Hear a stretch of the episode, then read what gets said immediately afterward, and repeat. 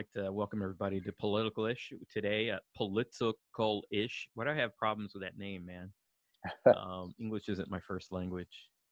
Um, today we have a really uh, special guest. It's uh, former Assemblyman Mike Gatto. Uh, Mike served in the Assembly. You did you did six years? I did four terms and seven legislative years. Seven legislative years, man. You were chair of appropriations. That was fun. Yes. good one. Um, you're probably one of the smartest members that I that I dealt with there.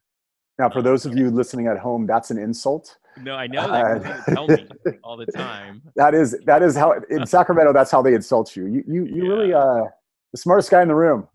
yeah, just ask. Yeah, yeah, just ask. You remind me. You're the only guy I know. I remember when I, I met you one time at this lobster place. What was that? Rudy's. I think I met you at Rudy's. And uh, I don't know. I don't know. We went to talk about something, and you brought a briefcase, and I'm like, "What the fuck?" You brought a briefcase to a meeting at a lobster house, man. I'm like, "That's good." Well, I had the launch codes in there, you know. So uh, the football. The football that actually is a really good segue because today we're going to be doing something different. Today, what we're going to do is we're going to talk about the top six cliches in in in film and TV on politics. That sounds kind of vague, um, but you know, Mike and I have been tossing this about for a while, and it's kind of interesting because what people um, what people take in through film and, and television are often so different than how the industry actually works. And um, it seems like there are just some cliches that if you're in the political industry, it drives you crazy to watch it. And um, I think that's what we're going to discuss today, right, Mike? Yeah, and um, your production crew tells me that this is a very momentous occasion because this is going to be your first non-bleeped uh, podcast. That's right. I'm bleep free. So, so I'm expecting some good shit. I heard. Yeah. Damn. All right, just testing it. Just testing it. yeah and also I, I, should i should uh, disclose to you and to anybody who is watching or listening that um, i was raised without television. So this is a very tough mm-hmm. assignment for me. Um, i uh, was raised completely without any media of any kind. Until what age? Oh gosh i think by the time we were teenagers we all rebelled and you know we'd watch when we went to our friends houses or whatever. But um, yeah. but it was really weird when i got married you know my wife uh, had to say well, she, she'd say some reference, you know, I'm, I'm of Italian heritage, and she'd say, oh, it's just like Rocky. I'd say, what do you mean? And she'd, she had to show me Rocky. Um, still have not seen Star Wars to this day. I have not either. Oh I mean, my God. well, I think that's kind of why you and I kind of hit it off because uh, we both were raised. Like I didn't really have television until I was, I think, 12, 13. Wow. But for different reasons. Yours was because you were raised in a cult and it's okay. Um, mine, oh. mine was uh, I grew up in the military, and so I grew up overseas in Japan and Turkey, and um, the military television didn't. Well, in Japan we didn't have any, so we had Japanese television, but I didn't watch it because it was just in Japanese. And right. then when I was in junior high, I was in Turkey, and um, television. You're saying you're, you're not a, a fan of Turkish cinema? Is that, is that no. what you're saying? Legendary Turkish cinema? I mean, you know, Turkish cinema leaves me wanting. Um, yeah, I see. I it's always see. the same plot. Um, so I, I, the television in our in our house didn't come on until five o'clock. Armed Forces uh, radio and television didn't come on until the afternoon, which honestly was maybe one of the best things that ever happened to me in my life. Totally um, agree. Was was that I actually had to read a lot to entertain myself and go and do stuff. Um, and TV started at five, and it would come on at five, and it'd go off at midnight. I'm sorry, you're going to say something along those. No, I was just going to say that's that's. Uh, I totally agree. I think um, raising a child to be more inquisitive and to have to read and everything like that, you know. But problem is that it, it can make you the smartest guy in the room. That's the problem. that's the risk. Yeah. I know. I, I yeah. appreciate uh, your compliment. Um, so no, you weren't raised in a cult. Your father was an artist, right? He was. My dad was an artist, public school teacher, and uh, my mother just sort of predated the.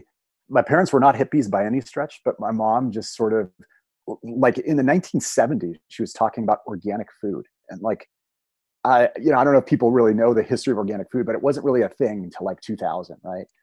So just we, we grew almost everything we ate, uh, all produce. I mean, not like wheat and stuff like that, but uh, my parents were just very. Uh, you were you were the house in the cul-de-sac with the barley. yeah, with with the trees, you know, like uh, canning the peaches during the summer. Yeah, that was us. That was us. That was you. Wow, that, that that's pretty cool. Yeah. in in what yeah. Silver Lake? In Silver Lake, yeah. barley field in Silver Lake. real estate prices were a little different. Yeah, they were. They real estate prices were, yeah, but hey, do you live, were, yeah. Do you live near that uh the the nunnery that I guess Katy Perry bought? Yes. So walking distance to that property, um, I've walked by many times trying to catch a glimpse of Katy Perry, but alas, no or the nuns.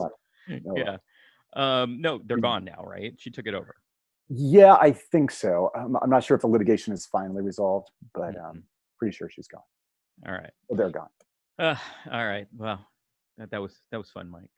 Um, so what we're gonna do here, though, is we have a top six, but going to be no particular order, right? I mean, not one is not as bad as the other. To me, these are all sins. They're all yes. on the same. They're all along the same line.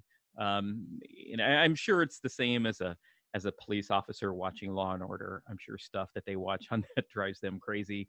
But you know, I was doing a little research and I couldn't find anything um, on YouTube or the internet or anything about the worst political tropes or the worst political cliches in media. Not media, sorry, not the news. I'm talking about film and television. I couldn't find any, so we might be, uh, how do we say, sui generis. Wow, I'm impressed. I'm impressed.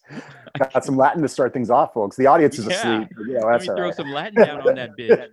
Um, so, um, yeah, I'm bleep free. Bleep free. I, I, know. I'm excited. I feel so free. It's like a weight has been lifted off of my epiglottis. I should rephrase that. Um, so, uh, are you ready? I'm gonna go. I'm gonna lead off. So these you are these are cliches, tropes that uh, film and TV like to use about politics, or you know what? Some of these might be kind of reverse, and that is they don't use that are a huge part of our lives um, as a legislator and as a lobbyist. And those are the angles that we're going to be taking at this. Or one is a you know a legislator, politician, and a lobbyist. Um, so what's my what's my first one? Um, Ah, this is really this is really hard and it's hard to and it it came about so my first one is and it came about because a client of mine who i love but she said david you got to watch miss sloane and she's like the fifth person who told me to watch miss sloane and you're gonna love it you're gonna love it you're a lobbyist you're gonna love it and and i watched it and i was like that is the worst thing i've ever seen and i feel bad uh because i know she loves it right? But if you're in the business and you watch miss sloane you like i don't know am i the only one? Um but the way they talk so the way they talk in um, miss sloane for example does not mimic or does, does not in any way resemble how actual lobbyists talk and obviously when we run this we'll have a clip um, that we can put right here. There we go which shows uh, Miss Sloane giving a speech and talking to her crew. I mean, one of the worst is where she's talking to the lobbying firm that she's going to leave, right? And and she sounds like Cicero before the Senate on crack, right? So, um, if Cicero were on crack giving a speech to the Senate, that's how she sounds. Who is the guy that did those things that I hate? Um, who's that writer? People love him, but his, his deal is people always talk over each other uh, not James Ellroy, somebody like that, no, or no, no. oh, oh um, um, he, he's a very prolific writer, writes all the thrillers and stuff. Yeah, and his deal is yeah, I know his, his characters always talk over one another, and it's always like really smart and really sassy. And yeah. Aaron Sorkin, there we go. Yes, well, it's funny that you mentioned. It's funny that you mentioned Aaron Sorkin. No, no, not, it was not my neighbor but um, and it's funny that you mentioned this as your first, uh, your biggest on-screen beef with the way that the political and lobbying uh, world is portrayed, because we came up with the exact same first one. We did. Uh, yes, mine is that uh, I call it West Wing syndrome. Um, you know, you have these scenes in the West Wing where the staff and the elected official are, are sitting around having these self-important, grandiloquent policy discussions. And the thing is, that actually spawned a whole character in my world because I can't tell you how many douchey young males sent me resumes that which clearly were inspired by the West Wing, where they said, uh, you know, I, I, in the interview I would say, well, what, what kind of work do you want to do? I want to, I want to be your policy advisor. And and it was just like, you know, first of all, you know, I you know we had roughly a staff of 15. Uh, we would have guys be like, oh, I, I don't want to go to events down in the district. I want to be a policy advisor. And we'd have guys in the Capitol saying, I, I, I don't want to work on bills. I want to be a policy advisor. And it was like, well, first of all, I'm a grown man. I've been in politics for 25 years. I know my positions on policy by and large. Uh, secondly, if I need to read up on an issue, I'll Google it, right? But the West Wing had all these like young guys who like would tell the president, "Oh, by the way, they grow corn in Iowa," and they'd have this big discussion on it, right? And that is so false. Yeah, no, that's that. You're exactly right. It created this this um, archetype um, that honestly, if they do work in your office, everybody's probably thinking about how to get rid of them. Um, right. How do I avoid discussing uh, modern monetary theory with Jim? Yeah, Jim. Jim walks in with his uh, what's that little thing that guys wear? That hip guys wear around their shoulders. Oh yes, uh, the, messenger the, uh, bag. He's got his man, messenger bag. No, the the man purse, the merce. Oh, the merce. Yeah, the merce. Okay. Yeah. Yeah, and his little his little tight suit, and he starts, right. you know, talking about you know, a little tidy tie with the guy yeah. that got elected. Um, right. No. Or, or, or, saying I've got a thirty page I've got a thirty page uh, you know policy paper for you on uh, how California's gaming revenue should be used better. Okay, I'll get right on that. you know, there's there's no other forces that play into that, as you know. Did you right? really have people do that? Did people really present you with papers? oh my god i had guys well first of all you know there's a little bit of dunning-kruger effect here too where where you know there was a there's a in this cohort these guys also think that they're brilliant they think that they're extremely polished because you know they buy a fancy suit and they think they can go in after you know a master's degree and understand the nuance of how policymaking is done in the capital and you know that if if the world only knew about the brilliance of some policy you know a, a new cap and trade system that we would just snap our fingers and get it done. And that's not how politics works, as you well know. Yeah, not. And I can I can tell for listeners who aren't in the industry how do lobbyists talk like we're talking now. Um, yep. except maybe when we're in the business, I mean when we're at work, we might have a little more of a sales pitch, you know, to it. Uh, but it we use regular words. Um, we toss in some words of the issue that we're talking about but honestly, if we if we tried to talk to people the way that, for example, the Miss Sloane character did um, in that movie, like people wouldn't listen to you. They're like, "Who does this guy think he is?" Um, and you probably, you know, people would move on because you're just a little too douchey. So yeah. So my the first one I want to throw out there. This is one the way speech is portrayed in film and television does not really um, go along with how speech is uh, in in real life uh, for politicians and and lobbyists, particularly lobbyists, because we we're just really, you know we're not that brilliant and we don't talk like we're characters on an Aaron Aaron Sorkin set. So there we go. and go. The reality the reality is too is that um, you know really skilled relationships are skillful at developing relationships and I can't even describe it because, by the way, I don't have that trait. Um, you know, but the best lobbyists are really skillful at developing relationship. I guess you could say like second or third rate lobbyists are really just good at kissing ass. Um, now, my theory why you are such a good lobbyist is because it was just the opposite. You never kissed ass. It was just the opposite. You gave me shit.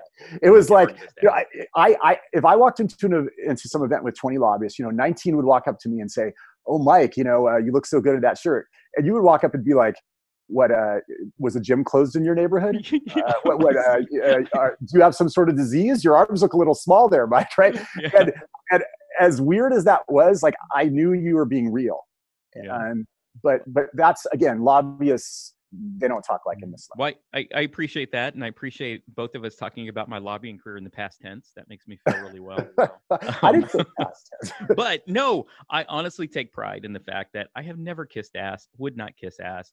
Um, but I do notice it, and I think you're right. I think it is. I think you see a lot of like second, third tier, and I think that they figure that's the way that they can ingratiate, ingratiate themselves kind of up the ladder.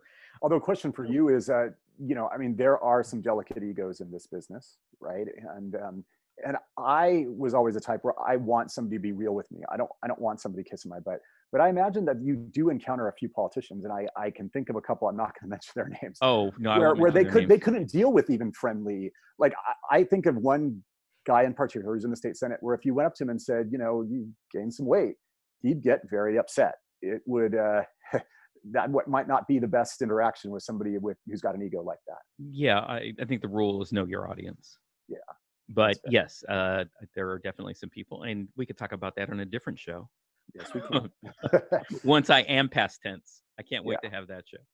So um, let's move on to number two.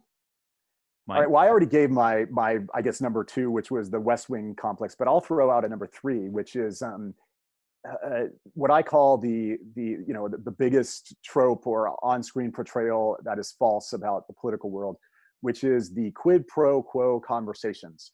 And this is something where uh, uh, you know frankly if these occurred in real life you'd have a lot more perp walks than you do now.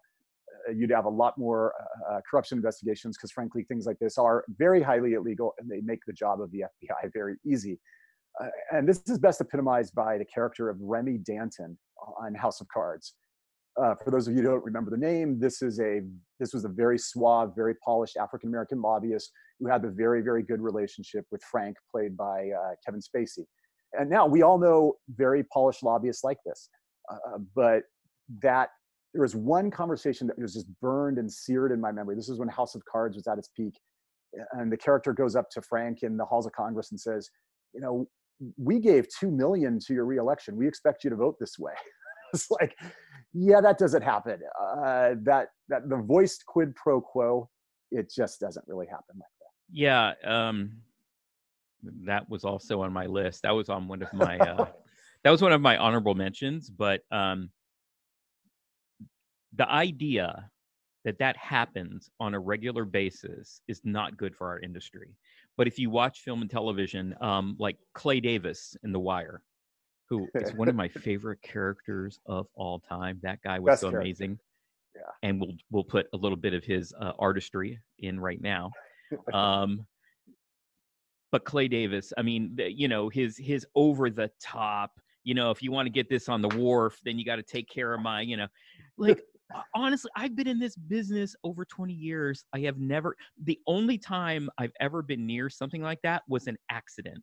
And it was with like a client who was, you know, fresh to the business, never had a lobbyist before, never even was around politics and they might have said something accidentally that was close to that and you say hey no that's you can't talk like that and they go oh i'm sorry i had no idea probably because they watch these films and shows right? And they think that that's just you're like hey that's and they're like oh i'm sorry that was an accident i didn't even know.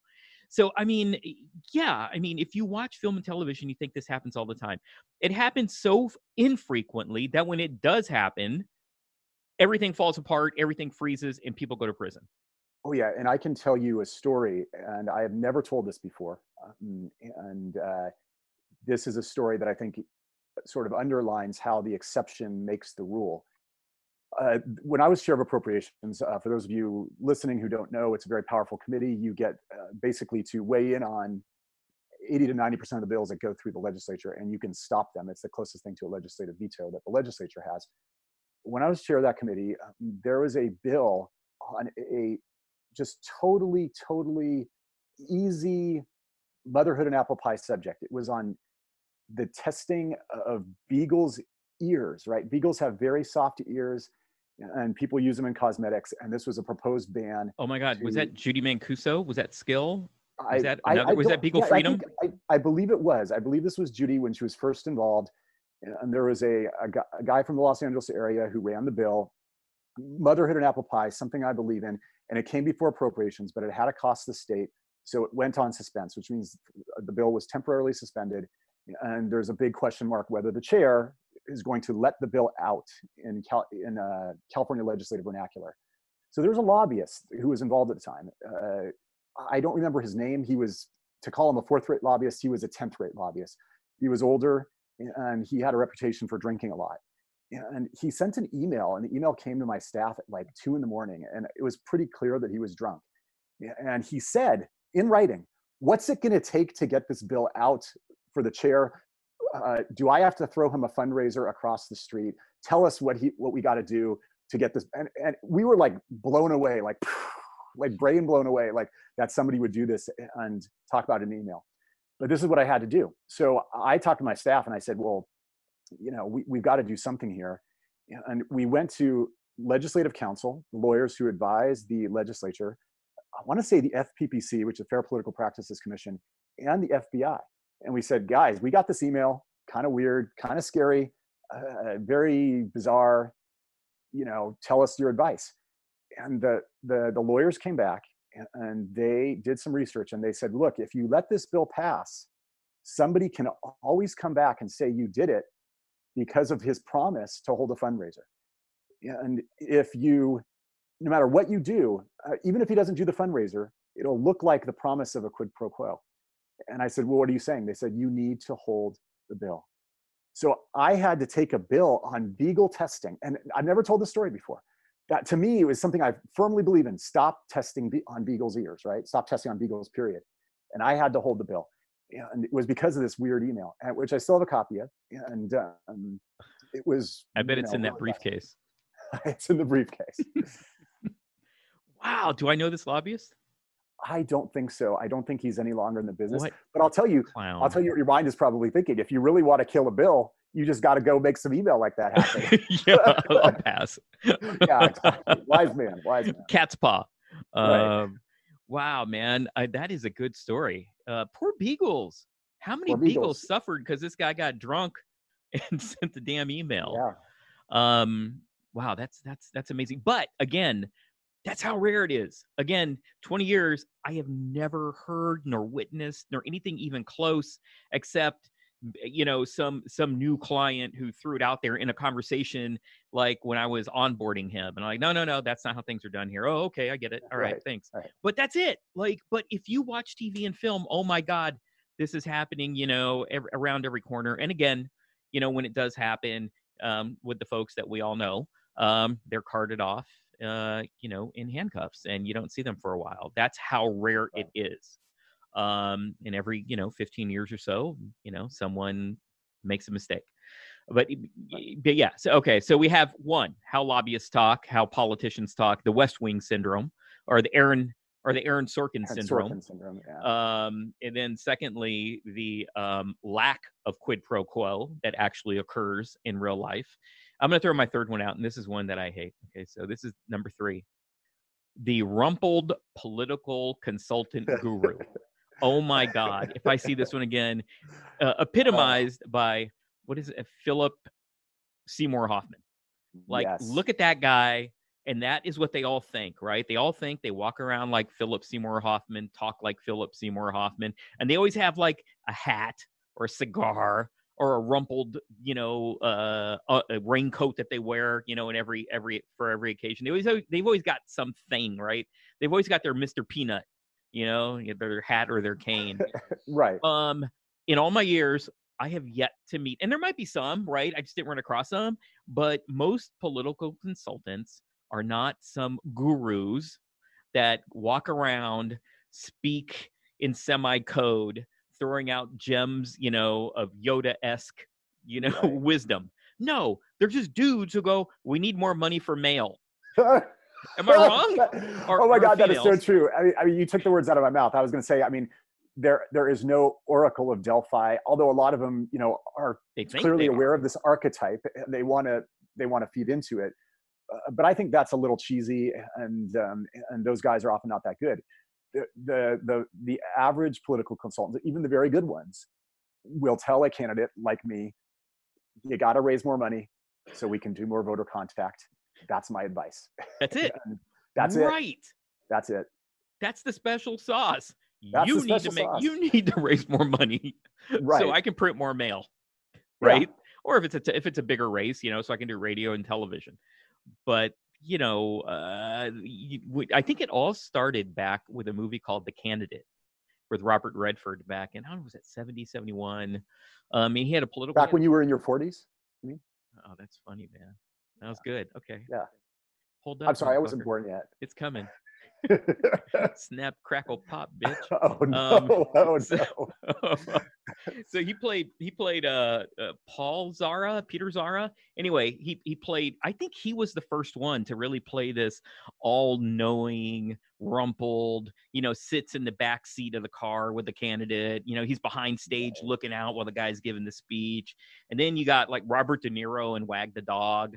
You know, he came along and he had the hat and he's putting stuff together in the same way, you know, in this quirky genius. Um, and then, of course, you know, you had um, Philip Seymour Hoffman in Ides of March, which was good. Um, and he uh, played the, the same type of role, but it's been replicated. And I think it's something out there. I, you know who might have been closest to it is James Carville. Sure. James Sure. Carville a little bit, but all he had really was an accent. And he was Maybe married Dick to a Republican. You know, may, but maybe Dick Morris at his peak. But here's the question that I ask you, because you have funded a number of independent expenditures, and you know you've been around this just as often as I have. Do Not you think that to some degree there has been inflation in the political consulting industry that these guys are commanding what they can command because there is this perception of this godlike guru-like, you know, uh, gee, we got to pay this guy a million dollars to do this big statewide campaign because he or she is so brilliant.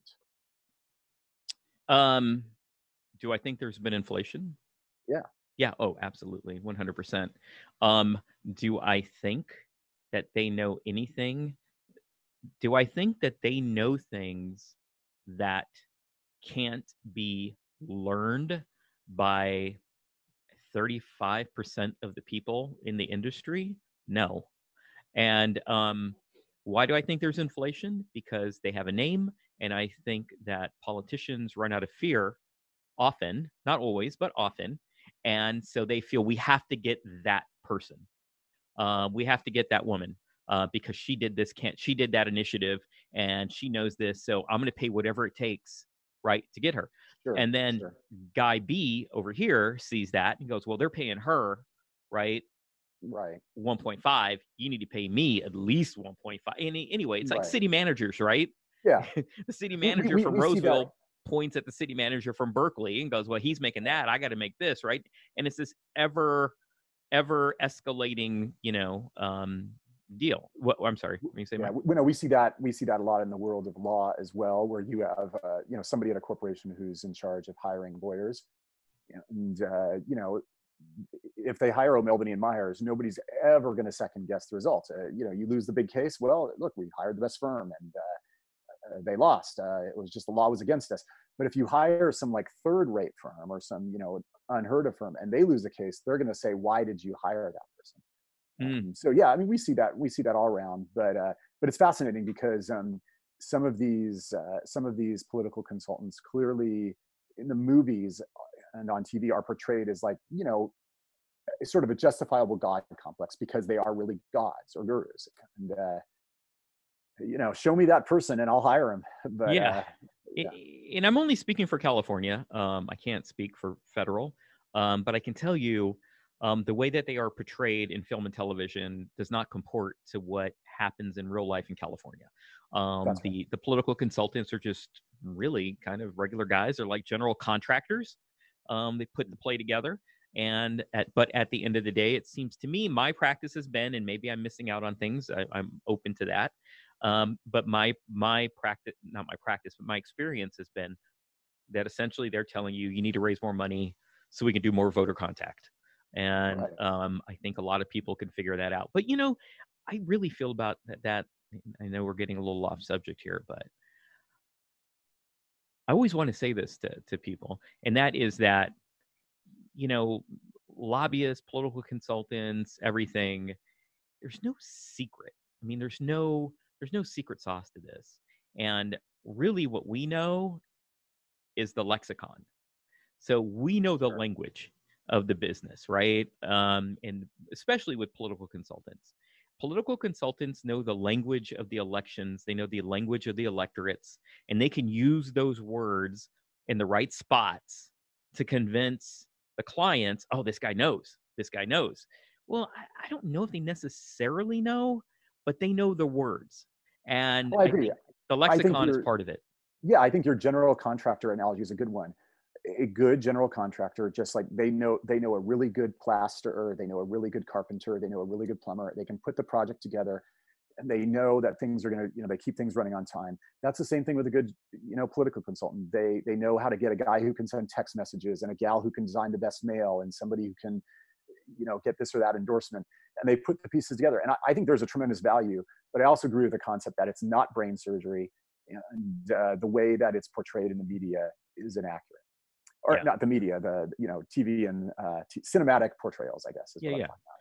All so right, i'll man. go to i'll go to my uh, number four right Mhm. which is um, sort of a corollary to the way that political consultants are portrayed and i think many members of and in this case i am talking about the media uh, i've seen them tweet about this and i agree with it you know with those tweets where it's like how my mom thinks my industry is how my how how the I'm portrayed on TV and how it really is and how it is today, like those four tweets. Uh, uh, you know, there there is another trope within uh, the cinematic portrayals of the world of politics, which is the crusading investigative journalist. Right? Uh, in many cases, it's a very young, naive, um, somewhat naive and idealistic, uh, attractive young actress who they get to Oh, portray. you're right. And at other times, it's a young, crusading, driven, heroic young male uh, actor who they get to portray it. But it's this crusading gumshoe, right? Who, Your who, um, Watergate, yeah, Ides of March, actually. Yeah, yeah, you're a right. A little bit naive, a little bit idealistic, and it's like you know, I mean, first of all, um, investigative journalism is is a lot more in depth and difficult than they make it look. You know, it's not just uh, going out with a pad and talking to one source and uh, that source feeding you an envelope in the dark, and then now you've got the goods on some politician. It's more like, from my friends in the media have told me, it is like pouring through hours and hours of, of uh, campaign finance reports and then running it through a database to find out who's a developer, even though you said you wouldn't take money from developers, and then correlating that, and then you know doing a story for you know three months, and maybe finally getting it in, in press. It's very different from the way it's portrayed on screen. You know what? I mean, as I look back on a lot of the political movies and television shows, I mean, there almost always is a idealistic um, journalist who's, you know, one of the protagonists in that. Almost always, like West Wing, right? Yep. Um, I, House of Cards, thrown. I forget. That- that- I'm sorry. That's what I was. That's what I meant to say. House of Yeah. Cards, um, Yeah. Watergate, of course. Um, but yeah, they're they're everywhere. They're all in there. Damn you. Speaking of that, speaking of that, I just uh, God darn it, I I just heard. I was listening to a talk show earlier today, and they talked about how the Sacramento Bee is. Do you know what I'm going to talk about? You're talking about how the Sacramento Bee essentially announced that they're going to tie part of the journalist pay to the clicks that their stories. Yeah. Is that the Horrible death idea. of journalism? Is that noise I just heard? Journalism falling over I was- dead? Well, by the way, I was told, I want to say two years ago, by somebody at another major paper that shall remain unnamed, that their paper already did that. This was two years ago. Well, that's I a was lot shocked. then. Is that a major? was shocked. It, it's just, you know, it- it's amazing because, you know, you look at the stories that will get clicks in California. It's like Kim Kardashian's tips for, you know, what to wear at the best dresses Right. at the Emmys, right? Right. that's very different from like an expose on the effect of money in politics, right? Or something like Correct. that. And so, h- how do you value those valuable stories if you are paying per click? Yeah, right. I mean, the the go to for me is always the Scandal and Bell, right? The Scandal Correct. and Bell was because a local reporter who was attending some boring ass city council meetings started going, "Hey, what is this all about? What is this?" and started asking questions, right? Then they start asking questions and they start getting weird answers and getting stonewalled and you know how the you know how the play is and Sure. then it escalates from there. Oh, they must be trying to hide something. Well, if you're doing, how does the cast of Happy Days look today, right? As your, Sacramento Bee hey, that's the top clicked story of the day, though, David. those are often the top click stories, right? Or like, which right. cat are you, right? Right, Sacramento right, Bee is going to be going with that shit, like who's going to uncover this stuff right I know. this is crazy I, I was like i must this must be like the onion but it's real It's um real. so anyway you're i know we got a little sidetracked here but you're you're that might that might be the death of your enterprising young journalist It might be. It'll Yeah. now be the journalists will be portrayed as you know uh, writing the which cat are you stories, maybe, which won't be a positive development either. Poor journalists. I mean, it's like they're they're never portrayed. yeah i feel bad for journalism i really do and I, I I do. wanted to be a reporter back in the day. I was a stringer for the Daily Republic when I was in high school. And even then, even at that point, as um, a high school student, I was like, damn, this is a lot of work for very little money. And I like checked out. Um, but was your was your beat covering the Truman White House, or was it Eisenhower at the time? I'm, so- I'm sorry. I'm sorry. I'm sorry. oh, you can get. I'm sure there's. I'm sure it's coming right back at some point. I've been you know so it. nice to you. you um, have. That is true. No, I was covering high school football games. Well, that's great. yeah, That great. I'd have to write a damn story. Um, okay, so my next one, right? So Yes. now that was um, the crusading young, the crusade. They tend to be young, right? Yeah. uh, the crusading young wide-eyed journalist um, who uncovers or becomes jaded right and leaves the industry because they can't believe that's how how everything works. Um, okay so my next one is Come on here man. Well, I can jump in. I mean, um, no. uh, no. no, no, no? that, that's All so right. you. I swear.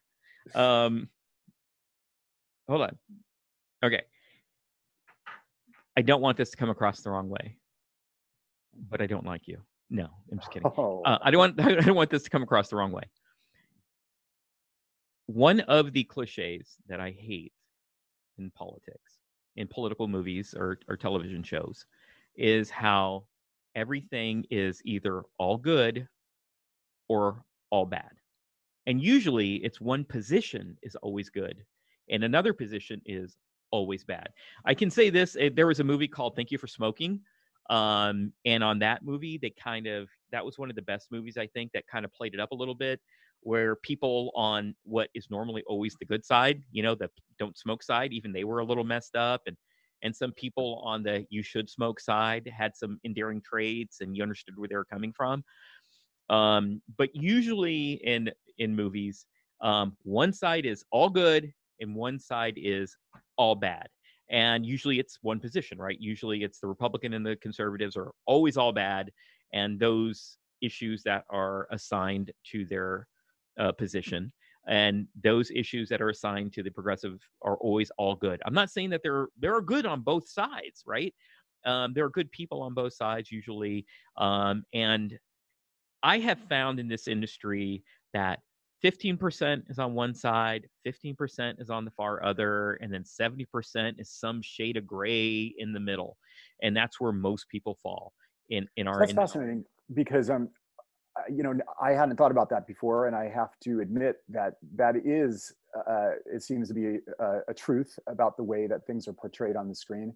You know, it's always the uh, the um, you know one type of I guess you could argue in movies, uh, you know, the, the Democratic position is portrayed as sort of innocent and naive and um, pure, whereas the conservative position is portrayed as sinister. Um, I think there there's definitely some merit to that. You very rarely see a movie where you know uh, somebody, uh, you know, a conservative from Nebraska or something like that is portrayed as good and the other side is evil and that does go against a couple laws of politics, which which I learned very on very early on, which is, um, you know, to some degree, the only thing you can trust is self-interest, and to some degree, everybody is in this for self-interest.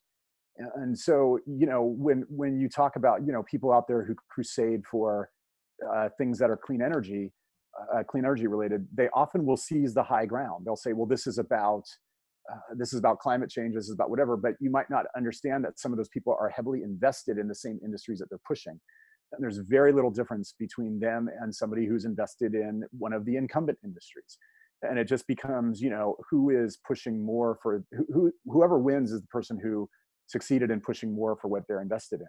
Yeah, and uh, that, yeah, that's a fascinating, fascinating trope that you see on the screen. Yeah, yeah, and I think, and I get it. I think most of the people that write these movies do tend to come from one side of the political spectrum, and that's fine. Those people, it's not the people that actually won the war. Um, it's the people that write the books, um, who write the history books, right? They're, those are the stories that are told, and so I get it. They they tend to come from that side of the spectrum, so they portray, you know, they're going to put their people in certain positions. But I just think, from a film and television perspective, to me, it would make for a much more complex story if I saw some of those people from the other side sometimes being portrayed as the people who had the higher ground.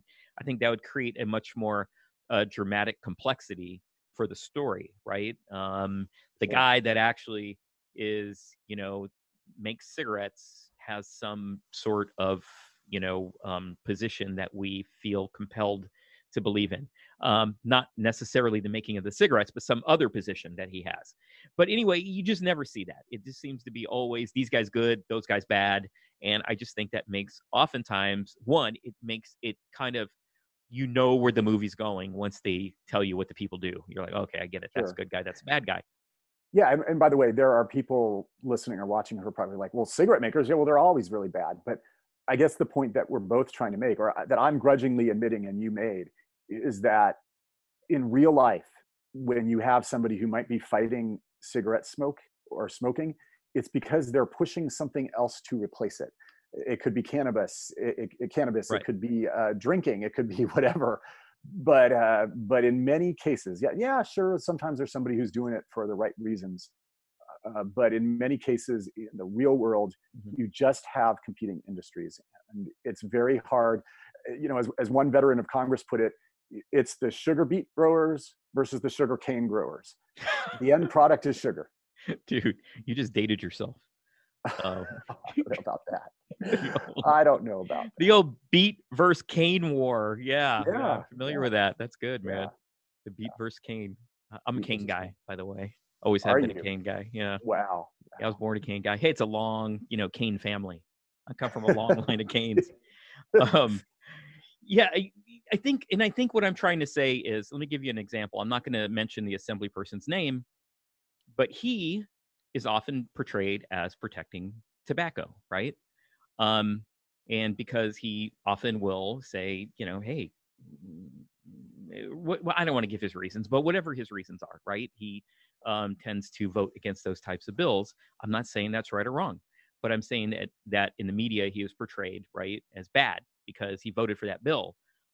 He's a much more complex guy than one bill. you know, he if you look at a lot of, it, of the other things that he supports or bills that he carries, you know, they're they're very different and they actually, you know, try to lift up families and they they do many other things. But in movies and television, these politicians or these lobbyists are that's all they are. They're all just the bad thing. They don't sure. understand that you are voting on hundreds of bills you're voting on thousands of bills and lobbyists have you know dozens of clients and that just is one but they also have other they're much more complex and i think that yeah. what we're seeing is that that movies and television try to just it's just too flat it's just too flat of a caricature well i had um i had a actually a political consultant ask this question a democratic political consultant and he said why is it that if a member of the legislature, if a Democratic member of the legislature gets a check from Chevron and uh, votes the Chevron position, a journalist, we all know at the end of the year, there's this the same carbon cutout stories that appear. There will be a story that is, well, you know, so and so took a check from Chevron and then voted against blah blah blah or some clean policy. But there's never the opposite story, which is somebody got a check from the biggest wind turbine manufacturer and voted to promote the wind turbine industry at the end of the day, it is still somebody arguably uh, shading their position based on a contribution. And what's fascinating about that is, um, you know, I guess somebody could counter and say, well, I believe, you know, somebody out there could counter and say, well, I believe that the the oil industry is immoral, and that's that's fair for them to make that. And I, I you know, whatever, that's their viewpoint. Uh, but that's not what the stories are. The story and the portrayal on screen is this industry is evil, and if you make a contribution, it must right. be a, some sort of quid pro quo. Right. When it's like eh, every industry gives, and um, yeah, mm-hmm. it, it's really fascinating. It reminds me of there, there's this um, there's this follow the money website I can't remember its name, but it's a household name, and if uh, hopefully you can, you know what I'm talking about. That comes out and it reports on where politicians get their money. And there was some vote that I took. And by the way, for those who don't know, I was a lawyer, a young lawyer, and I ran for office. And my friends, because I went to law school, a lot of lawyers, and my coworkers were lawyers. So when I was running for office, a lot of people who wrote me money, uh, wrote me checks, were lawyers, right? And I got into office and I voted on some bill. It had something to do with law, and it was like he got lots of money from lawyers. And I'm thinking like, oh my gosh, like how could people how could this follow the money website be so stupid to not know that the biggest fights in the capital are between trial lawyers and defense lawyers? And they're just like he got money from lawyers. And it's like they didn't even look into which I, you know and it was like yeah and these are my friends. I mean these are people i went to law school these are like old buddies of mine. And so yeah there, there's very little depth to this portrayal on this yeah uh, yeah. I think i think a much more complex take on characters um, instead of just he bad, he or she bad, she evil. I think would would go far in helping our industry and as it's portrayed. All right, Mike, yeah. you're gonna you're gonna you're gonna bring this baby bring home. home. here. All right. So I've got a last. you don't drive I, though. Do you have a car yet? Honestly, I, I do not. It's not a, joke. You don't have a car, right? I don't. I, my my household has one car. My my wife has a car. I do not have a car.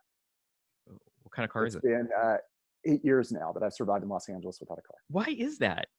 Because uh, I'm crazy and I'm I'm I'm I'm once I go in for something, I go all in. Uh, okay, all right. And you don't anyway, you don't you don't drink caffeine, right? I don't drink caffeine either. Uh, all my quirks coming out. This is really not good. but you eat cubes. you really cube? chew on cubes of caffeine all day. No, I'm kidding. No. No, no, no. Okay, sorry. Okay. Go ahead. Bring bring it home. So my last thing is, um, you know, one of the tropes that I think is portrayed on the screen a lot about politics is um, what I call too much attention for low level races and this is best epitomized by mm. uh, uh, Matt again? Damon's character in the Adjustment Bureau, where he's running for Congress. And, and I guess you could call this the one speech makes or breaks you, or that there's lots of polling in low level races. Uh, you have a character who's running for Congress, Matt Damon. Okay. And he's talking about how he has image consultants running for the lower house uh, to tell him how, how heavily his shoes should be shined.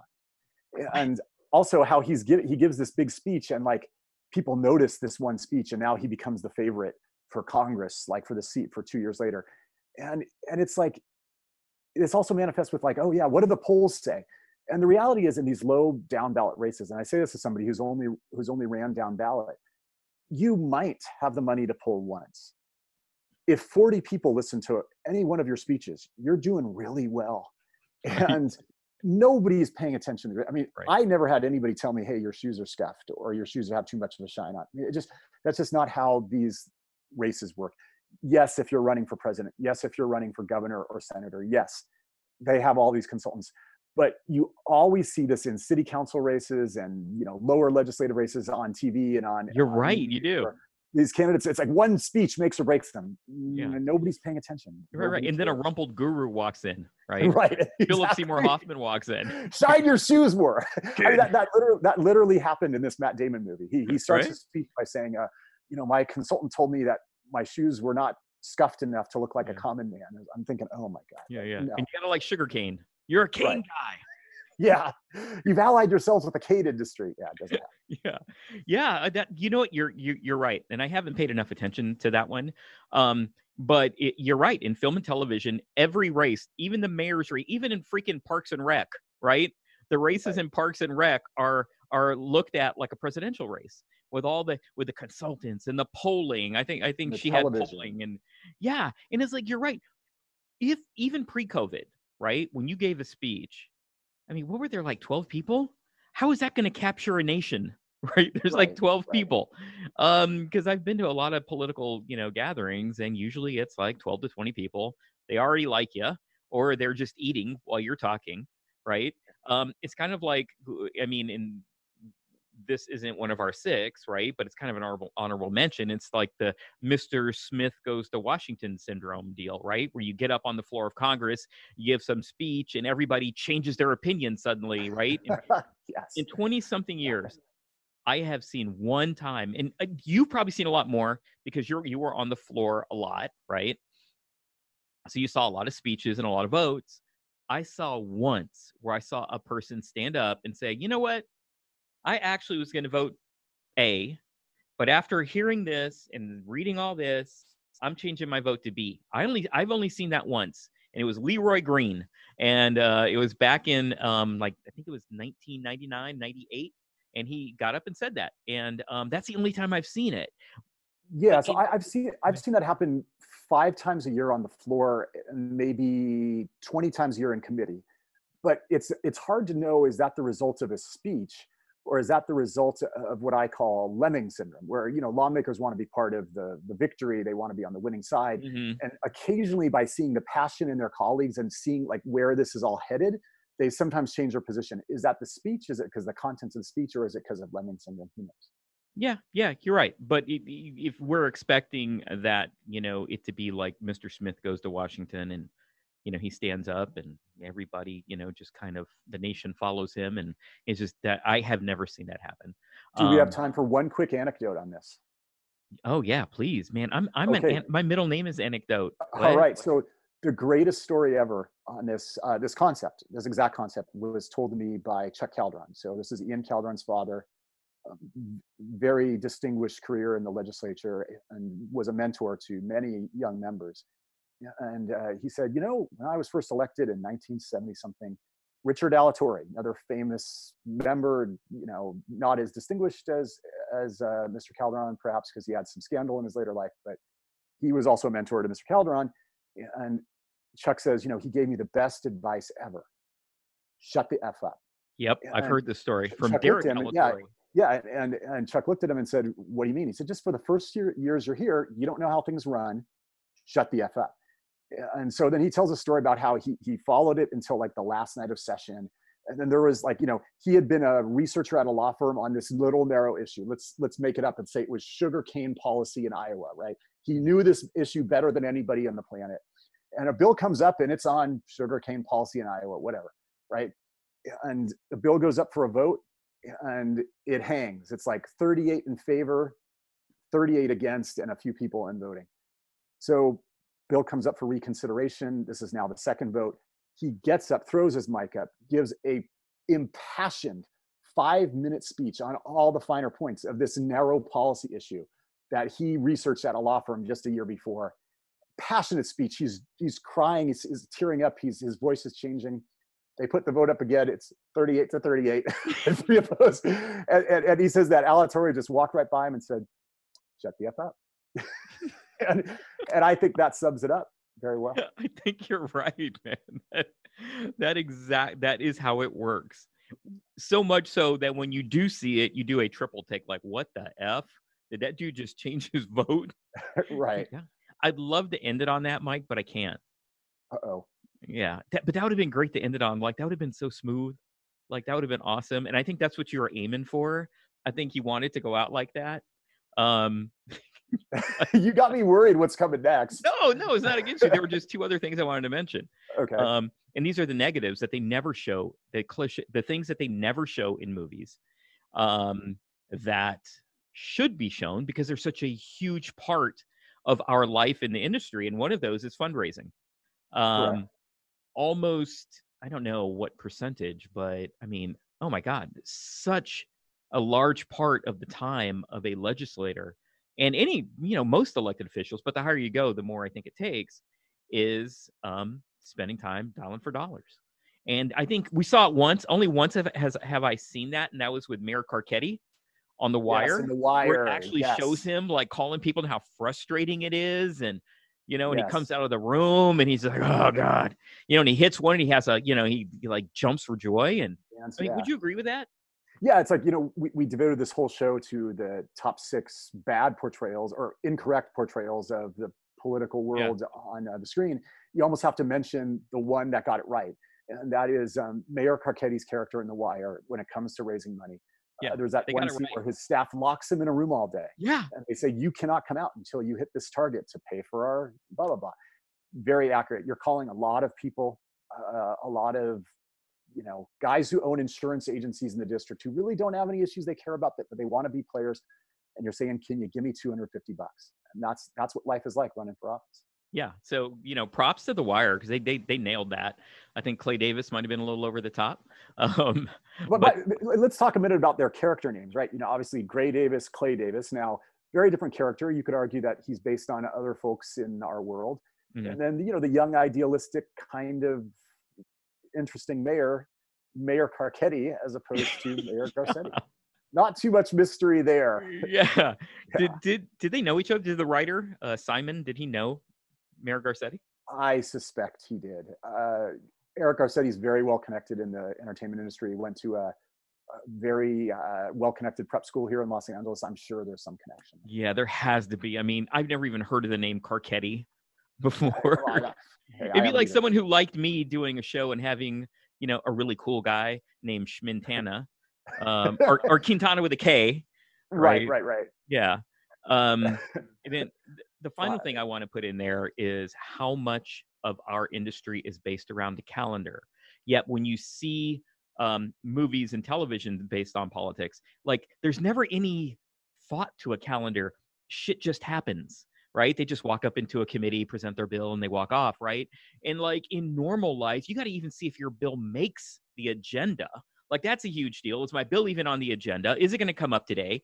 like half of your time is spent in another committee watching another bill while you're hoping someone is monitoring that committee to let you know when your author has entered the room because now you're going to leave that room go to that room wait to you know and like none of that they just walk into the committee room they're they walk up to the day you know and they start you know they walk up to the table and start presenting their bill With the media None in of that tow, is real right?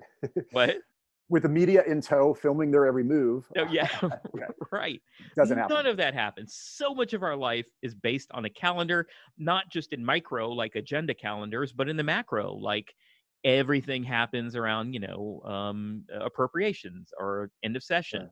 And I haven't seen a movie or television where any of that has been portrayed. I don't know. Maybe I'm missing, and people can let me know what I'm missing. But I would like to see where where that the real life aspects of the legislative calendar are, are taken into account. Although I hear some people want to make a movie about uh, the big housing bill's demise at the end of this year's session. Do they? I'm just kidding. Oh, Too soon. Too soon. Too soon. Too soon. that would be good. That would be good. Um, hey, Mike, this has been fun as always. Um, I know you have another. You have another call to get on. You have another show to go on. I do indeed, but this I- show is my favorite. I know. I really want to thank you for taking the time spend with a little Mexican guy like me. Just a little squirrel trying to find a nut in this big old tree. You know. David, I've seen your house. Okay. Anyway, on that note, on that note, thank you. Thanks, Mike. I think this has been fun, and I think this is the first uh, in a series as we come up with some more uh, some more lists on on politics and what's real and what's not. Thanks, Mike. It was great. It was great to be here. Thanks. Bye bye.